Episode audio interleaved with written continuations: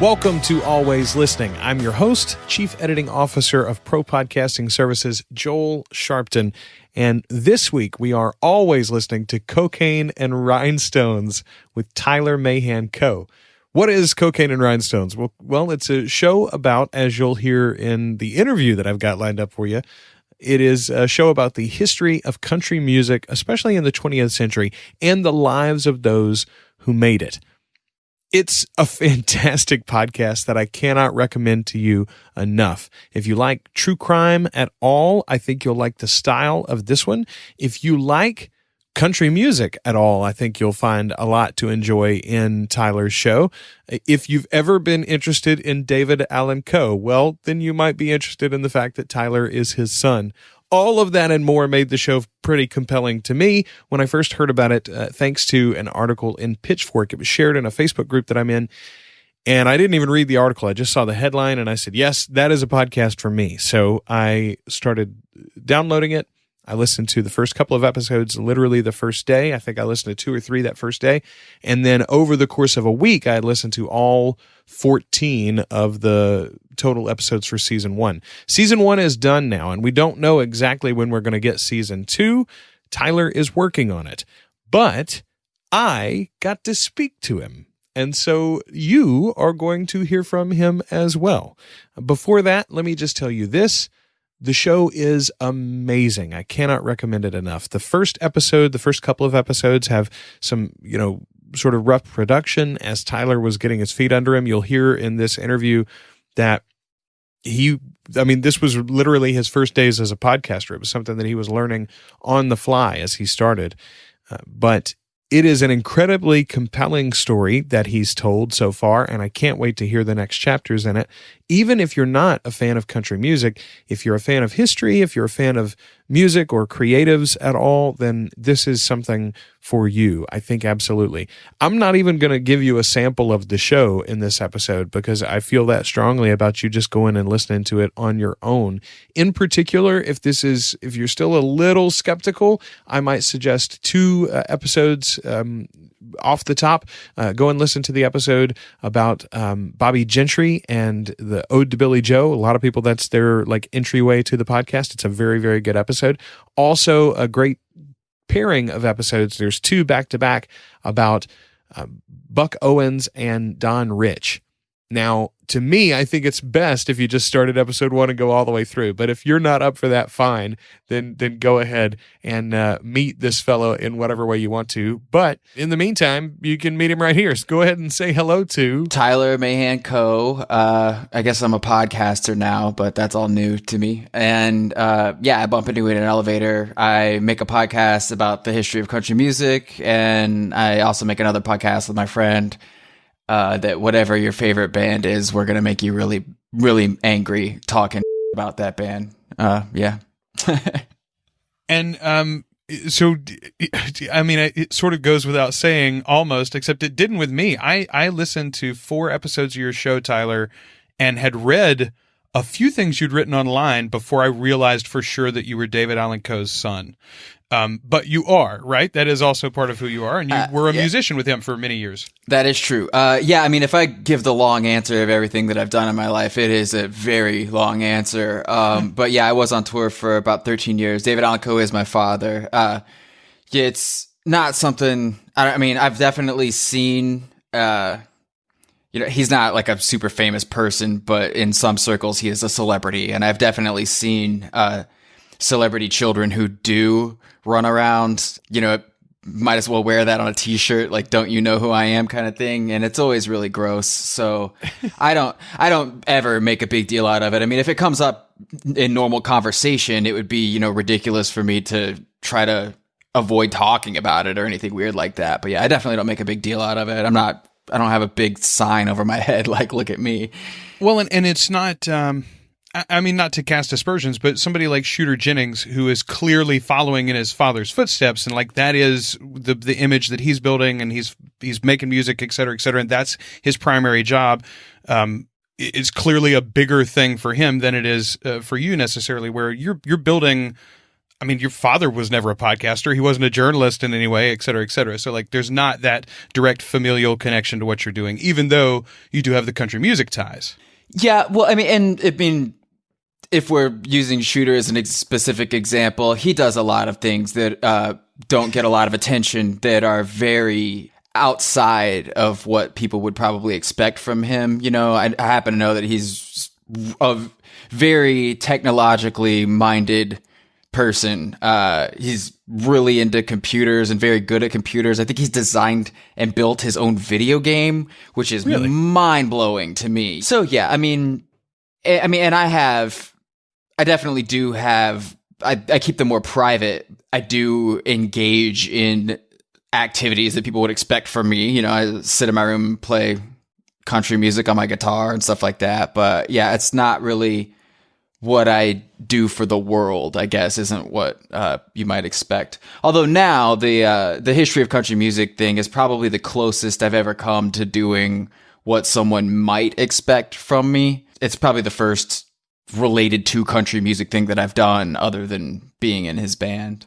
Well, I I gotta tell you, if you would have told me, if you would have run down the list of like country music stars that I loved growing up and said one of their kids is going to collect the entire country music history in the 20th century, I don't think it would have been David Allan Coe's kid. I, I, didn't know you then, obviously, but like that, that, I don't know that that would have been what I, ex- I expected. Talk to me about the, the launch of that. Like, how did you come up with that idea and, and then actually get over the hump to do it? You even say that this is not really a show that you wanted to do in the beginning. It's just something you wanted to exist and you felt like nobody else was.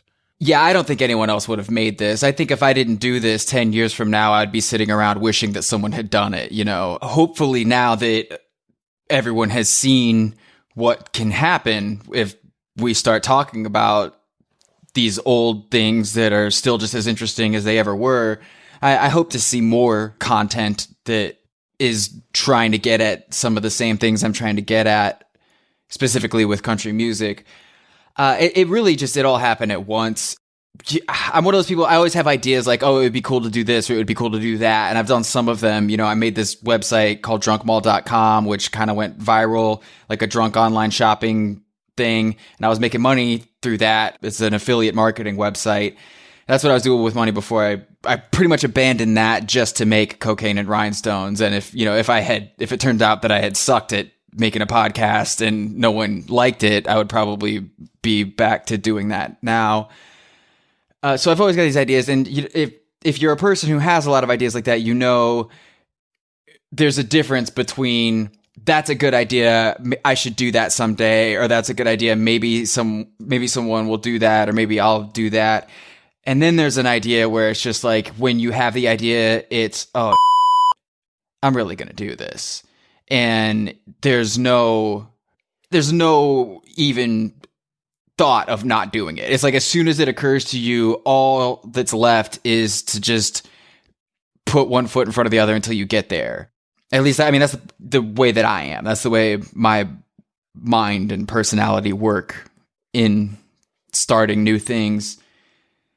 So yeah, I mean, as soon as I had the idea, I knew I was going to do it, and I, I believe I ordered a microphone within 48 hours of having the idea. I just knew, I knew it was going to happen. I didn't know if, if I was going to be good at it or not, but I knew that I knew I had to try, you know, and uh, I just I I tried like really hard, and um, I, it seems to be working out, you know as a podcaster, it's really interesting to me to watch your progression. It's so clear to listen to those episodes, especially like the first three or four. Like you're growing by leaps and bounds. It's so obvious as a creator. I mean, you can hear the work that you're putting in there. So you began Cocaine and Rhinestones then before you started with uh, your favorite band Sucks? No, they, they were kind of, I, I did slightly before. Uh, of my friend is my co-host on Your Favorite Band Sucks. His name is Mark Mosley he also has all these ideas like I do. Like probably every day he's got a business idea. Probably every day I have a business idea. And we were always just texting each other back and forth. We really wanted to start something together, you know, long before uh, podcasting was ever in either one of our worlds. After I had this idea and I knew that I was going to go forward with it, I still still wanted to, you know, do something with him and I knew I was going to do this. so he and I were just kind of talking about other podcast ideas, and he sort of had an idea for something similar to what uh, your favorite band sucks ended up being. And believe it or not, it, his idea was actually more mean than uh, what your favorite band sucks ended up being. But we were talking about it, going back and forth, and got to the idea of what that podcast is now. And we were just talking about a podcast that he should do. And when we hit this idea, I was like, man, you know what? If you want to do that, I'll do that one with you. And uh, we just jumped right in from there too. And this was all before anyone knew that I was working on a podcast at all. And it was pretty great because, uh, as you say, you can, I, I believe what you say is true. I believe you can hear me improving in cocaine and rhinestones. Uh, especially, it, it, there's uh, to to my ears, there's a real big jump between episode even episode one and episode two, but episode three and episode four. And then by episode six, I feel like episode six was the first one where while I was making it, I was like, this is good. I know that this is good. And, and, and I, I, sh- I, probably should mention, like, I'm a, I'm my own worst critic, you know, so if, if I'm saying that I'm, it's uh, as objective of an analysis as is possible. I'm not like you know, pat myself on the back needlessly. The, I mean, I'll go ahead and say also the first three episodes are uh, practically unlistenable uh, to, for me. I can't. It's it's like torture listening to them if I have to for whatever reason. But having your favorite band sucks was great because that was such a lower risk. Uh, first of all, it's I, I've got someone else with me to take whatever heat comes in, you know. And second of all, it's more of a basic conversational format, just me and him sitting down and talking. And that editing some of that stuff was less labor intensive than what I do on Cocaine and Rhinestones. And it actually allowed me to learn how to use the recording and editing software and all of that before I really I had made the first episode of Cocaine and Rhinestones just like a pilot and showed it around privately to some people. And then I went over to Your Favorite Band Sucks for a little bit and really got my editing chops down, you know, because it's multi-track where for if I mean this is only interesting for people who make a podcast, but it's you know one track of him talking, one track of me talking, and figuring out how to like uh, do edits that aren't obvious and things like that. Um, and then that all translated back to Cocaine and Rhinestones and made it a lot better. I, I feel. No, it makes perfect sense. It makes perfect sense. I always say, uh, basically, any podcaster who's ever found success has done it with their second or their third podcast. It's almost never with their first show. So even though like you started them both at the same time, like you got your feet wet and got a lot of the those bumps and bruises out of the way with the other one. I mean, obviously, with a lot of your subjects, especially early on in the 20th century, you know those people are are all or mostly dead now. But was there ever a time when you thought hey i should use interviews? Like i should lean on the fact that i know some of these people that i have connections and i and that i could call on favors and and reach out? I mean you could get a lot of these people on the phone let's be honest. Yeah i could. Um I think there are a lot of reasons to not do that. For one thing, I, I have a background in uh, digital marketing and PR and I know how that world works. And once you get into uh, what artist relations, I guess is a good way to put it, the temptation is strong to just become a a PR outlet. You know, uh, if if someone is still alive that I'm talking about, they happen to have a new album coming out, all of a sudden there are all these incentives for me to not only maybe start talking about them sooner than I would, but there are incentives there for me to maybe, uh, you know, act like they were maybe a little bit more important than they were. You know, uh, maybe they get a bigger place in the history because they want to be my friend, you know. Right. Just a lot of bullshit like that that you see happening in the contemporary music cycle for sure. Uh, it's just, it's blatant.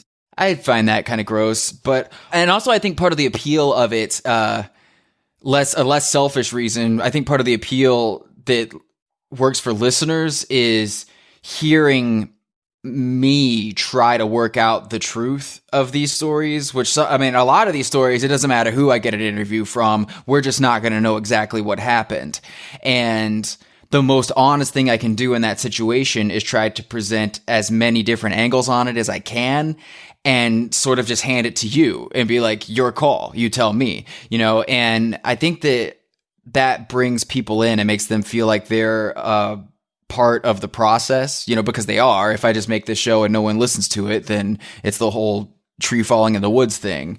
Right. Uh, doesn't even matter. So there and then there's just a there are a lot of things. There's the i mean human memory is terrible. If your only source is uh you sit someone down and they tell you what happened you're probably not getting the truth. The other thing is like i said the incentive could be there for me to make someone seem more important than they are. I have witnessed, I see it all the time. Someone from the old school, they they outlive everyone else, and then you ask them what happened. All, all of a sudden, they played a much bigger part than uh, than everyone wants to give them credit for. You know, it's like, yeah, I never got credit for this and that and this and that, and I don't want to. I don't want to deal with that, and I also don't want to be in the position where I have to, you know, this person sat down and talked to me and lied to me. I'm you know, I'm trying to tell, I'm not trying to have a cool podcast. You know, I'm not trying to have a hit podcast. I'm not trying to get famous or rich from this. Uh, the full title of the show is Cocaine and Rhinestones, The History of Country Music. That, that subtitle at the end, that's my aim. And if I piss someone off doing that, it's already happened. You know, I'm going to do it. I feel like it's less likely to cause personal problems in my life and personal relationships if I'm not sitting people down and talking to them and if I'm just working off of public information. Um, and the other thing is, is uh, I've since since the first season came out, I've been invited to use the Country Music Hall of Fame archives for research from now on. Yeah. In almost all of these cases, they've already done what I would do for me. They have these things called oral transcripts where they bring in, you know, a DJ like a radio DJ, not a wiki wiki DJ, right. and uh, a, a producer, songwriters, you know, artists. They bring them in and they interview them about the real details of their entire career. Like, who did you work with? Who played on that session? Not a bull PR interview where it's, you know, give me the sound clips because I'm going to show this to the public. It's just for the record, you know, and all that stuff is in these archives. So pretty much any information that I could get from an interview other than just cool little sound clips or whatever is available to me now. So there really wouldn't be much of a reason to do it. Uh, so I, I guess I should have told you I give extremely long answers to simple questions. No, that's good. That's good. So let's talk about like a couple of specifics. You you mentioned like the um you know leaving it up to the audience sometime, like the Jeannie C. Riley episode of Harper Valley PTA, which by the way, I love the multi-parter ones. I hope that's something you're going to do more in the future, uh, where they like clearly connect to one another and tell a full story over a couple of episodes. But that episode where there are so many aspersions, so many accusations that she had made and that other people had mentioned over time. And it's like, I mean, you laid it out. There's clearly nothing provable about any of that stuff. It's just like her word. And at the same time, you don't want to not believe her, but like, you anyway how do you approach that and and i guess my question is are you wh- which one is a greater motivator for you? Is it a better motivator a, a, a stronger motivator to not put something out there that's possibly wrong or that's going to get a lot of negative feedback? Or is it more important to you to make the definitive statement on like here is how i see these series of events and the way that they played out?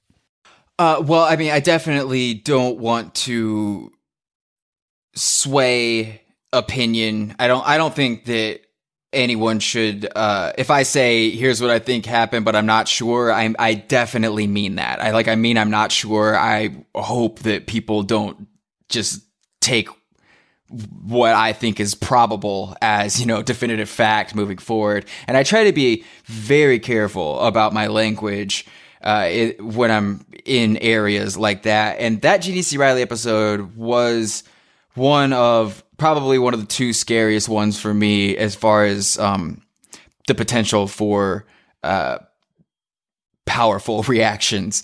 Uh, I, I'm honestly surprised at how small of a reaction that episode got because I feel like a lot of what's in that ties into a lot of what's happening in the news right now. But I I, I mean, personally, I do believe her about the alleged blackmail. Um, you know, I that's not at all surprising to me. Uh, I could see that happening for sure. It's not something that's unbelievable. And it's also I could I could see something like that contributing a lot to her perception of other things that happen that may or may not be accurate. Mm. And I, I tried, I don't know, I haven't gone back and listened to that one as much as some of the others because no, no one has really asked a lot of questions about it, like I said. But I remember wanting to try to present it in a very careful way. You know, I don't, I would not like to be sued over anything that I say. and for anyone who doesn't know, it, what we're talking about is in her autobiography, she takes pretty extreme liberties with the facts in order to obscure the ide- the identity of a person she alleges did something I would say, you know, very bad.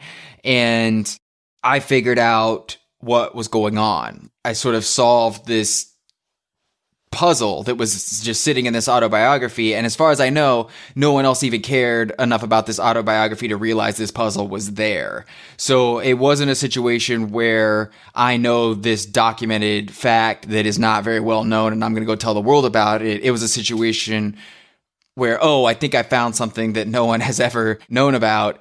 And I also found some court documents over here that are pretty hard evidence uh, that my suspicions are correct. And so now what? Like, do I tell the world? I feel like I have to, but I also, again, don't know for a fact what happened. So, I mean, if you if you do listen to the way that I speak in episodes like that, you'll hear me say, uh, allegedly a lot. You'll hear me say, I, I, suspect, I think, I'm not sure, things like that. And it's, and, and that's just me being careful and honest, which is, I think is sort of rare these days for a quote unquote expert to not just tell you they know for a fact what happened and this is why and we have all the answers. And I, I think people are kind of sick of that especially when you can't know, like in certain circumstances where it would be impossible for someone to know. I just try to be honest about it, you know? No, I think that's incredibly rare. I think you're right. The well, and and you made a great point there because it's not like you're not really revealing secrets. Almost nothing in the show, the whole first season, was like some hidden information or something that you only know because you uh, have run in these social circles. Almost all of it is something you could have read somewhere else, but you say it even in the first episode, I think these books are not being read by people. Like some of them aren't even in print anymore. You can't find them. And so you're telling a compelling story and collecting all that information into a narrative and to a format that more people will probably actually put in their ears and, and take in. That's what I think is so compelling about what you're doing. Don't get me wrong. Don't let me put words in your mouth, but isn't that sort of the goal? Like, isn't that your idea? That's the entire ball of wax. Yes. Uh, it's, this is, a history that I saw going extinct. There are books on my wish list that cost $250, just some random artist autobiography that got published in one run, sold out. They never printed any more of them. Who knows what stories are in there because no, they, the people who make books, you know, the people who do reprints and special reissues of stuff think no one gives a shit.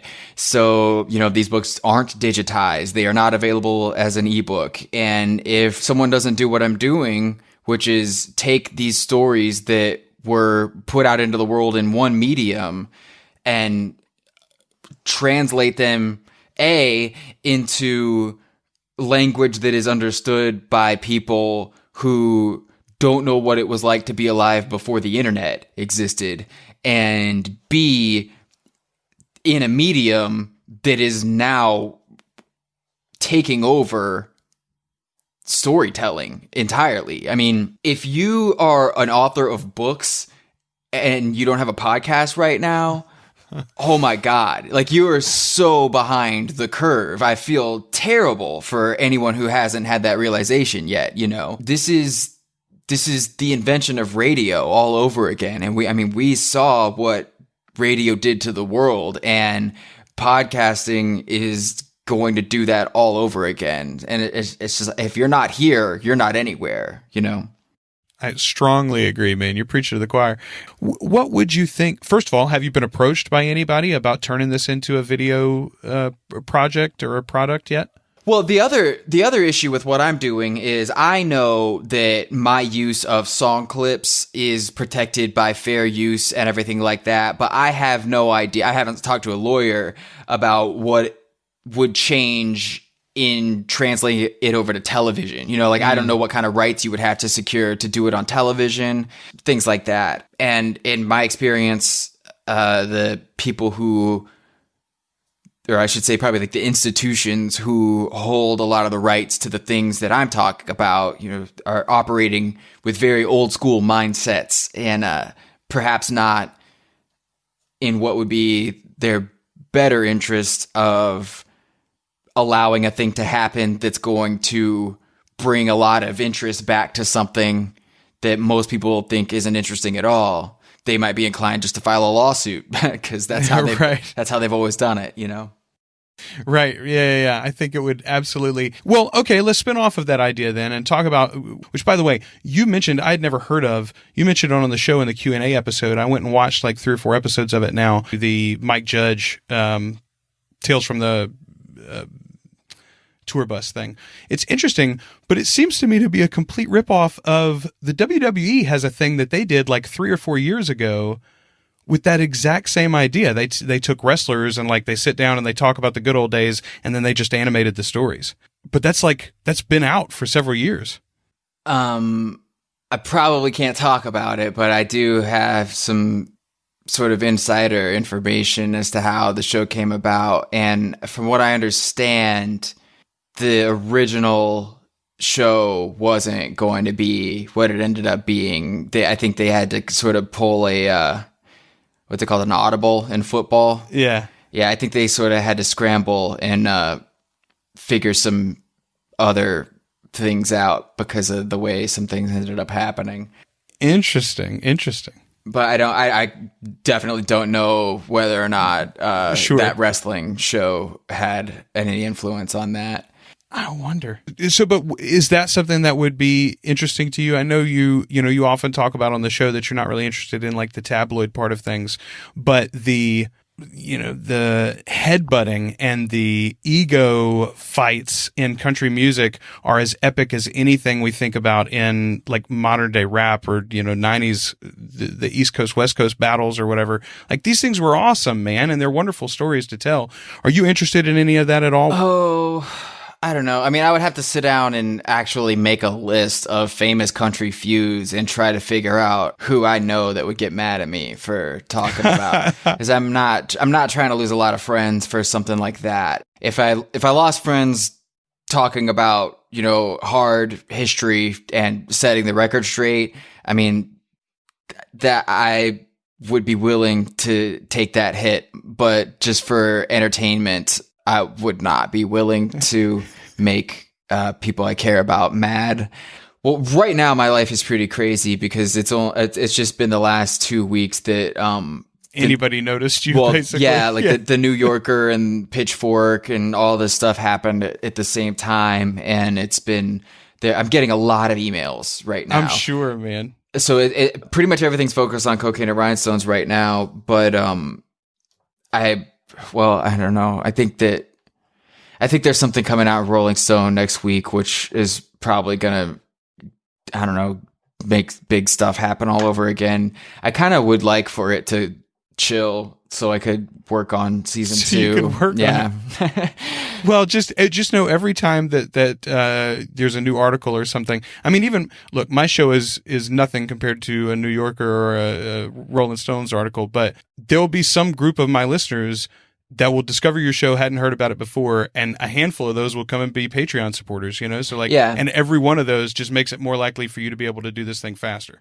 Yeah, and, and that's why I do, you know, press Anything. press pause on what I'm doing and go do the public appearance thing. And I mean, and also there are, are opportunities coming up for me to use this attention to help uh, the genre in general. And I'm I'm definitely, you know, that's important to me too. Important enough to press pause on uh, production for season two but uh, I do. It, it it is like the most important thing to me right now is season two of Cocaine and Rhinestones. So, what is the big story in your head for season two? Like, is there an overarching theme that you think you're seeing already in your pre-production? Oh yeah, I'm not going to tell you what it is though. Screw you, man. I could no, because here's the thing. Um, I'm so season one, the secret objective of season one was to set up all of this knowledge, this framework, this outline, this blueprint, whatever you want to call it, for the world of country music. You know, I I jumped around from different times and different places and really tried to give an overview of at least a major chunk of what country music is and how it works, you know, and of course, there's a lot that I didn't get to. There's a lot that I hardly even mentioned, you know, like I didn't get into bluegrass basically at all. It, and that's just one massive example of something. And I, I didn't, I don't think I even touched gospel music, which is, you know, that's everything for a major period of country music. So, uh, but I did try to jump around and like get like here's what the Grand Ole Opry is and here's how that works. Here is the person who made decisions there for a long time and here's what happens when that goes wrong. You know, like these kind of ideas. And then here's Bakersfield. Here is what country music outside of what everyone thinks of as the country music city, which is Nashville. Here's what country music from California had to do to compete with that and what that contributed to the big picture, you know. So I'm jumping around from all these different places, different time periods from like the 19, I think 30s, 1920s, 1930s, all the way up into the 90s, which the scope of the podcast is the 1900s entirely, that century. So now that a lot of that ground is laid, I don't have to do that again. You know, I don't have to explain a publishing company again. I don't have to explain what a producer is again. We can really get into some stories that are big enough themselves to where we can, once we have all this other information and these understandings that we can bring to this story, this story is really worth hanging out on for a long time. You know, so I think, uh, especially if you like the multi-part Harper Valley PTA episode and the er, episodes and the like the Buck Owens and Don Rich multi-parters, I think season two is going to be something that you will really enjoy. It's uh, definitely more of a unified theme, and uh, but the reason why I'm sort of cagey about just flat out stating what I'm doing is uh, because I'm getting a little weird and creative with some narrative devices, I guess is the way to say it. It, I, I mean, someone could see the name of the show and think that it's just this boring academic thing, you know, cocaine and rhinestones. That's sort of a sensationalist title, but then the history of country music. Okay, this guy's just going to sit down and tell me a bunch of facts that, and it's not going to be interesting. But I really, I, I'm not doing that. I'm really trying to contribute as much as I can without coloring anything uh, creatively is what I have to do to stay interested. You know, that's just the fact of it, let alone upping the entertainment value and keeping people interested. So for season two, to challenge myself, I've, I, I don't know, I, I, I don't think that I've bit off more than I can chew. I have already had some breakthroughs for some problems that I knew I was going to have. I feel like I've got a pretty good head start on it. But like I said, I think like the thing that's giving me anxiety is um I'm a I'm a big fan of flow state sort of work working. Like I'll I'll pull 30 hour days because I want to stay in the mode that I'm in and get the thing done when I'm in the middle of it. And uh yeah, like all all the uh big press stuff sort of throws a wrench in that. It doesn't let me stay in the uh, moment of inspiration and really capitalize on it as as much as I like to do. But yeah, I mean, that long rambling answer is about as much as I would probably want to say on season two at this point. Uh, no, it's perfect. It's perfect. So I want to go back and uh, before we wrap up, I'm not going to keep you much longer, but I want to talk to you specifically about a theme that I saw in season one, which is about women in country music. And it starts even at the very beginning of episode two, which by the way, you talk about the leap from like episode one to two and then two to three and three to four. But even from one to two, the intro to episode two, where you start talking about the Streisand effect and then where you go in the episode, you have this whole history of, you know, like reproductive rights in America, sort of. And that's not even what the episode is about. It's not really about abortion or the birth control pill at all. The episode is really about females' plight in country music, and not just country music, right? You talk about it in that episode too. It's it's across the musical industries, uh, and and obviously the musical genres, and obviously affects every industry. But do I mean, do you see the line from Loretta in that episode to Jeannie in the PTA to Wynonna, you know, at the end of season one almost? I mean, the story has not changed in the 50 years that you've you're talked about so far. Oh yeah, I mean, I think if you saw my notes and uh, how meticulously planned out the sequence of everything is, you would maybe think that uh, I have a, you know, psychological disorder or something. you got like the string theory going. Uh, yeah, it, there, there there are about five different threads that run through the first season, and it was it was it was actually kind of fun to figure out which stories needed to come in which order in order for that thread to be there. I mean, even if it was only for me to see, I didn't really know how many people would even be paying attention, you know, but just for my own satisfaction, I wanted it to be that way. And of course, a lot more people ended up hearing the show than I thought were going to hear it at least this fast. And it has been rewarding to see how much of what I built into it has been picked up on by listeners. The the thing with the like the pill intro and it being you know seemingly unrelated uh i my own mental process is often a matter of finding connections where there may or may not be one there or at least trying to find out if there is or isn't a connection between a few things. This is just my personal approach to thinking about things. And i usually end up deciding that there is a connection because you kind of always can turn something into a connection, even if it's through some sort of six degrees of separation game. But uh, also, just as a storytelling device, it's uh, the word that I always want to jump to is uh, manipulative, but less cynical than that word implies. It's a sort of controlling your listeners' emotional reaction to what you're saying.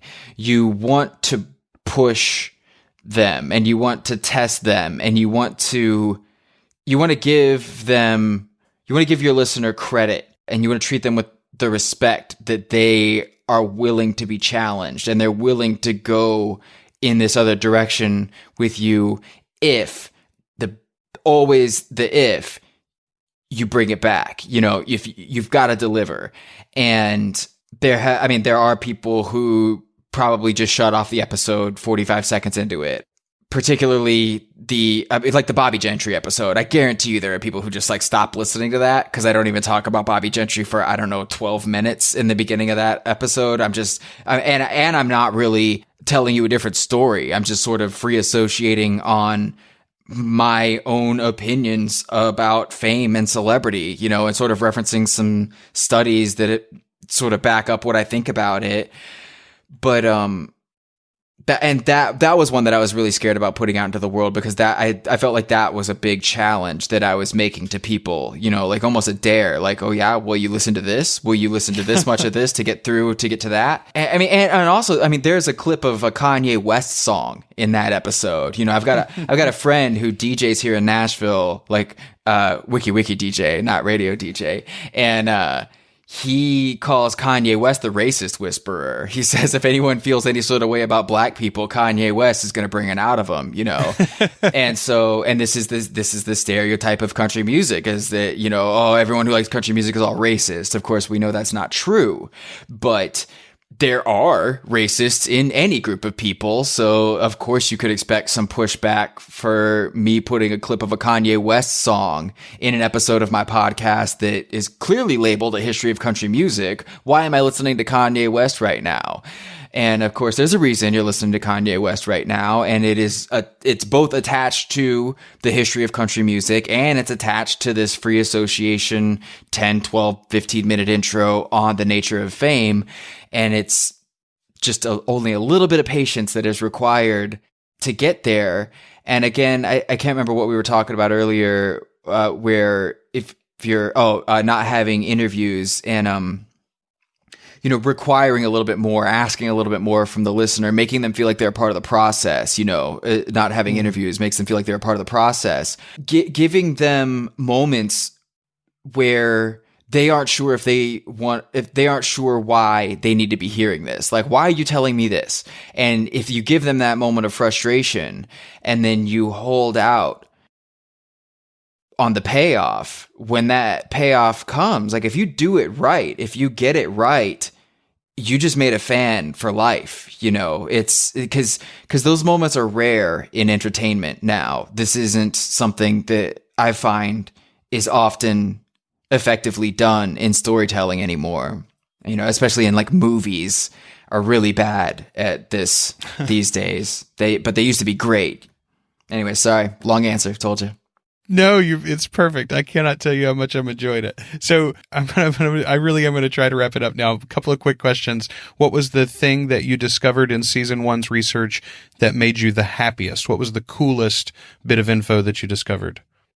Like uh, I didn't know about the um the in the Buck Owens story, the Buck Buck Owens and Don Rich, their relationship. I I'd never heard any of that. Basically, that was all new info to me, and it literally made my day. That episode made me cry at the end of it. The second one did.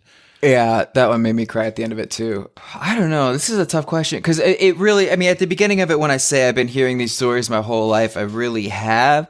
So there, as, as far as like what made me happiest, I think, I mean, it, and it wouldn't have been something that I found out, but I think the biggest satisfaction is the opportunity to put a spotlight on some things that people mostly don't know. And hmm. if the Buck Owens episode is one that you liked a lot, I can tell you the thing that made me the happiest to put some attention on in that episode, you know, other other than the entire story, which, as you said, I don't think is widely known about their relationship and how important they were to each other, and yeah. as a result, important to country music.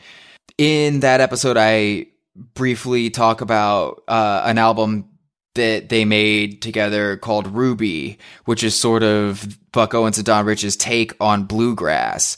And it's a spectacular album. I, I believe I was talking just today or last night. Someone on Twitter w- tweeted and tagged me in a tweet about the song that I used a clip of in that episode called Corn Liquor Mm. And uh, I mean, it is the hands down one of the greatest drinking songs ever put to wax. And um, a lot of people have never heard that. And th- that entire album is great. It's really adventurous. It is a perfect example of what Buck Owens meant to country music, which is this, you know, like snorting a big fat rail of creativity, you know, right when this music needed it more than anything, right? Was right when it was in the middle of this big sellout move of trying to dilute everything and make it, uh, you know, pop friendly and all this stuff. Here comes Buck Owens with some just manic country music, just beautifully wild and, uh, unhinged music. Uh, so in that episode, that was the thing that made me happy. I mean, another instance of that would be j- the entire episode on the Kershaw brothers uh, was oh, I was practically giddy the entire time that I was working on that just because I knew that uh, if anyone knew any of that stuff, uh, if most people knew any of that stuff, it would just be the fact that Doug Kershaw is a fiddle player. Not many people know about the Rusty and Doug phase of their career and just the amazing music these actual children were making. Just music that puts uh, uh, other music made by adult legends of the time. This music is just crushing what they're doing is in terms of creativity, expert composition. It's it's fantastic stuff.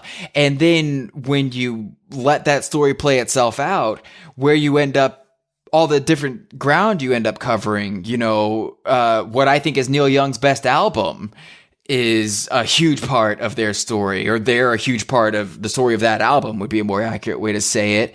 And then you get into Rusty Kershaw, who is this virtually unknown figure in music. And he just, he made some fantastic music. He's got this album, uh, from around 1969, 1970 called A Cajun, Cajun in the Blues Country. Yeah. That is unreal. It just, it's, it is a genre bending masterpiece. Like you listen to it, you could you could tell me that there are three different singers singing on this album, and I would believe you. You know, he goes Absolutely. he goes from sounding like Nina Simone to to Leon Russell to his own thing, and it's all good. And you know, he's the one who goes into playing a part in Neil Young's music and then later he makes another solo album you know decades after the first one and it's also fantastic. And you know not a lot of people know about that. Those are i mean that's the one where you know people will buy that album on itunes and they'll take a screenshot of their purchase and put it on instagram and tag me in it and it, it always brings a smile to my face. That makes me really happy to answer. yeah the the rusty kershaw was the the one that i uh, have benefited the most from. I've been listening to that album and the Neil Young album for that matter, which I had never listened to before. Oh wow, it's great. No, I know it's it's wonderful. So, flip side of that, what was the like? What was the thing that you? I know you talked in the episode about that you didn't know a lot of the Judd story, even though it was all like very public. They had all written autobiographies and talked about it publicly, but you hadn't really been paying attention. Was the Wynonna story the one that that blew your hair back the most, or was it the the Cooley story? Like, what was it that that that lowered your mood the most during season one? Uh, so I mean, there's no question it was Spade Cooley. Uh, that I mean, that was actually the first episode of the podcast that I made. That was the first story that I knew I was going to go after once I started in on this idea of a podcast about the history of country music, I knew that I was going to hit Spade Cooley first. And that was really just more from a marketing standpoint of looking at what was popular in this space of podcasting. You know, there's this whole phenomenon of, uh, murder podcast. And I, you know, I, searched Spade Cooley in iTunes and not a single thing came up. So I knew that I had something that no one else was bringing to the picnic, you know? And, uh, but I also sort of only had a surface level understanding of that story, which I think is the common understanding of that story until now, until, uh, what I showed people about what actually happened. That, uh, that me up, man. Uh, it, yeah. it was, it, I, I probably spent about three, weeks, maybe a whole month on that one because it really it was the you know like the pilot first episode that I made. It was the one that I showed to my friends to listen to. Uh, to tell me if I was wasting my time on trying to make a podcast or not. My girlfriend does listen to those murder podcasts. I, I can't listen to them. You know, I it's it's uh, I have a very vivid and active imagination uh, still, you know, functioning in my head, which is a miracle in the smart smartphone age. Yeah, I don't need that stuff in my mind. And, uh, you know, I'll walk in the room and she'll be listening to one and I'll hear, and then he, uh, tied the husband up on the couch and made him watch as he, and I'm like, okay, no, f- that. Like, I'm out of the room. You know, I don't want any part of that. And, uh, so I was having nightmares, uh, you know, with Spade Cooley in them talking to me uh, while I was wow. working on that episode. And when I record the podcast in a basement overnight because I'm using a condenser microphone to get good vocals for the main part of the show. And if I didn't do it at night, you would hear cars driving by outside. So I'm alone in the dark at night, and this stuff comes to life when I'm saying it, you know, like I'm, I'm seeing the images of everything. And, uh, I kept having to stop recording during the murder scene. And that, I don't know. There's a lot of cut and cut and pasting going on to stitch that together because I kept getting, you know, choked up. Uh, I would start crying while I was reading the details of what he did I mean, yeah, there's just no question um, that that is the most. That's the biggest price that I paid. Like that's never yeah. that's never going to go away. You know, too. That's another thing. Like you don't get to walk away from that. You don't get to not have done that to yourself. And that's why there are a lot of I think there are three separate content warnings in that episode, like one right at the beginning, uh, one a little ways in, and one right before it gets dirty. Because I, I know how some people listen to podcasts, you know, they space out and they, you know, maybe aren't paying attention to what they're hearing. And uh, I really didn't want to take any chances with someone. Uh, I didn't want to help someone do something to themselves that they didn't know they were doing to themselves with that episode because I really don't think it's something you'll ever forget uh, once you hear what happened. That's a beautiful way to put it. And I think you did it so well in the episode too, because you did it with the music. You know, you had the music go away and then you said, okay, I know it's been bad so far, but it is going to get worse. If you've had enough already, skip until you hear music again and then you're safe. Yeah. And you, and you did exactly that. Like it, and it, I, I've, I've listened to some of those other podcasts you talk about and some of them, not all of them, by the way, do this uh, in a salacious way, but some of them lean into it. I mean, it feels like murder porn. You know, I mean, it feels like you're you're you're not um, looking at it to better understand humanity or to better understand a historical situation, you're you're lingering there for some reason. You know, what are you there for? And the way you told that story is clearly not that. It's like this is a part of country music. We we pardoned this man, and like he's got a plaque, he's got a, a star on the Hall of Fame, the Walk of Fame, you know, et cetera, et cetera. Like we should remember what he did too, exactly what he did, all of what he did. You know, anyway, I thought that was really well done. Okay. I've taken way too much of your time, Tyler. I really appreciate it. So this is not really news if you are in my uh, personal life. You've already been hearing about this show for a long time, but I am so excited that I get to share this interview with you guys and um, hopefully some of you will check out the podcast as well. Cocaine and rhinestones.com. You can find them there. You can find them on any podcast app that you subscribe to shows in. And just in general, check it out. Cocaine and rhinestones. Go subscribe and, and listen to what uh, Tyler is doing. And if you felt led, um, go support him on Patreon too. Like, absolutely, this is the kind of guy that I'm going to throw some bucks to because I cannot wait for season two. I've been your host, Joel Sharpton, Chief Editing Officer for Pro Podcasting Services, and I am always listening. Our theme song is Enough by Bethany Rayburn.